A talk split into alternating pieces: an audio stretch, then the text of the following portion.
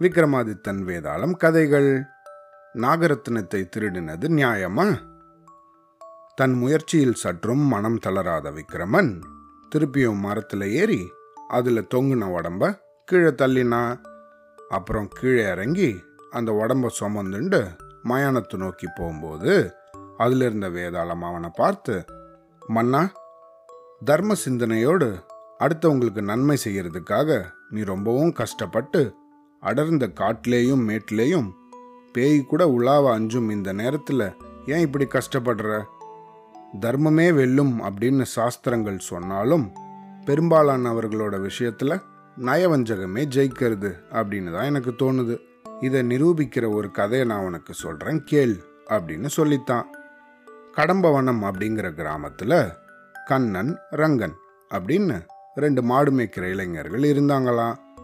ஒரு நாள் சாயந்தர நேரம் ரங்கனோட மாடுகளில் ஒன்று காணாமல் போயிடுச்சான்.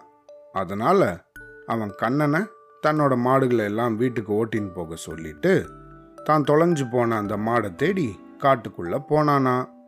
மாலை மங்குற நேரத்தில் திடீர்னு ஒரு புலி அவனுக்கு எதிரில் வர ரங்கன் பயந்து போய் ஒரு மரத்து மேலே ஏறின்ட்டானா கொஞ்ச நேரத்தில் காட்டில் இருள் சூழ்ந்ததான் இனிமேல் தொலைஞ்சு போன மாடை தேடி போகிறதுல பயன் கிடையாது அப்படின்னு நினச்ச ரங்கன் வீட்டுக்கு போகலான்னு நினச்சம்போது அவன் உக்காந்துருந்த பெரிய மரத்துக்கு கொஞ்சம் தூரத்தில் இருந்த ஒரு புதர்லேருந்து நாகப்பாம்பு ஒன்று வெளியே வந்துதான். அந்த நாகத்தோட தலையில் கண்ணை பறிக்கிற அளவுக்கு பளிர்ங்கிற வெளிச்சத்தில் ரத்தனக்கல் ஒன்று ஒளி விட்டு பிரகாசிச்சுதான். சரசரன்னு வெளியே வந்த நாகம் ரங்கன் உக்காந்துருந்த மரத்துக்கிட்ட வந்து தன் தலையில இருந்த ரத்தனத்தை எடுத்து மரத்தடியில இருந்த ஒரு பொந்துக்குள்ள வச்சுதான்.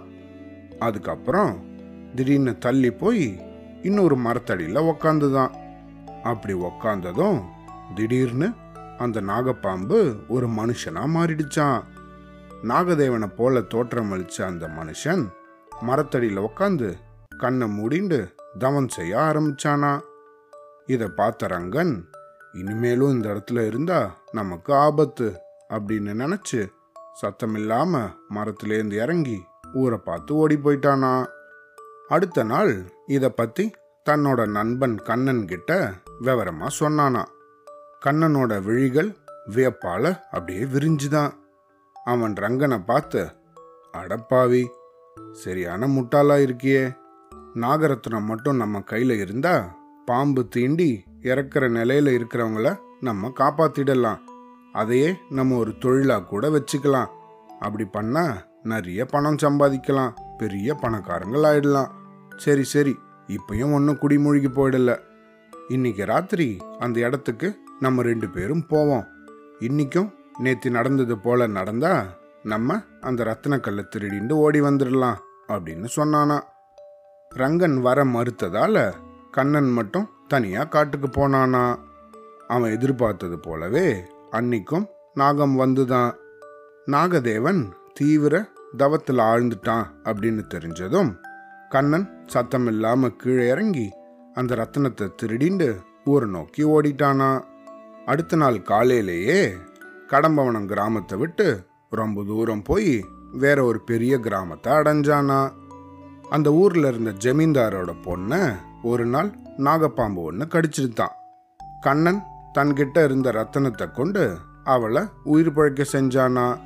அதனால் ரொம்பவும் மகிழ்ச்சியான அந்த ஜமீன்தார் கண்ணனுக்கு அந்த கிராமத்திலே ஒரு வீடு கட்டி தந்தாராம்.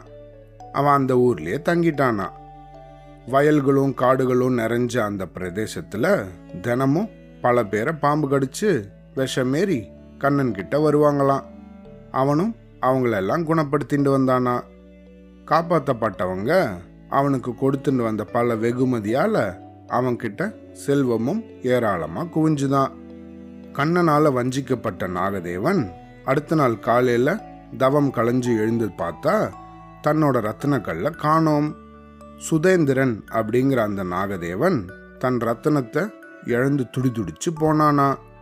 எதிர்காலத்தில் இந்து அப்படிங்கிற ஒரு பொண்ணை கல்யாணம் செஞ்சுக்க அந்த நாகதேவன் பெரிய மனக்கோட்டை கட்டியிருந்தானா. அதெல்லாம் இந்த கல் காணாம போனதுனால இடிஞ்சு போச்சான். அவன் அந்த பொண்ணை சந்திச்சதே பெரிய சுவாரஸ்யமான விஷயமா.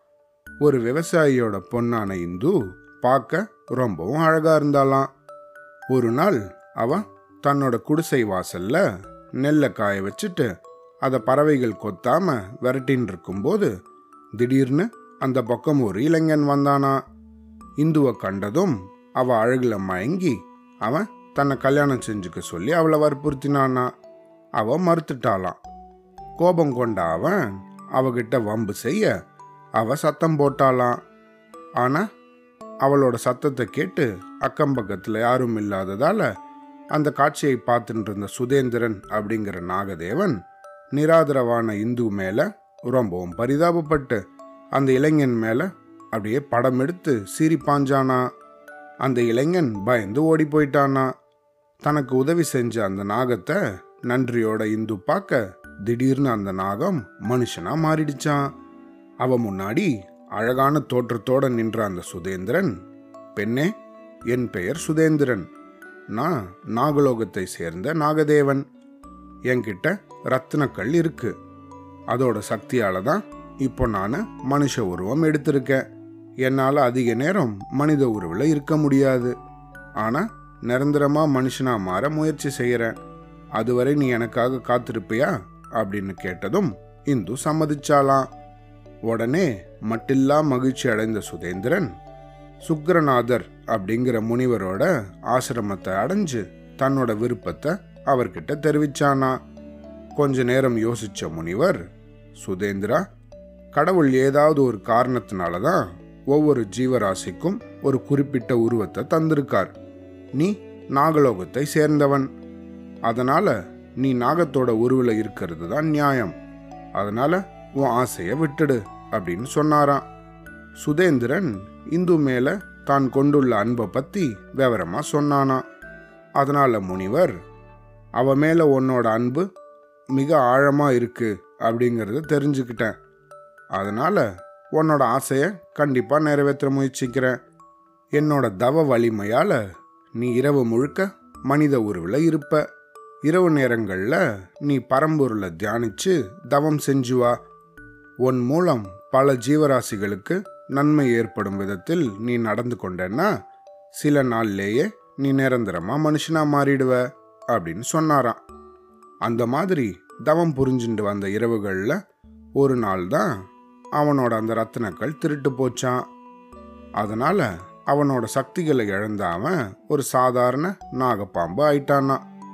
ரொம்பவும் சக்தி வாய்ந்த அந்த நாகரத்தினத்தை தன்கிட்ட இருந்து திருடினவனை பழி வாங்குறதுக்காக துடிச்சானா.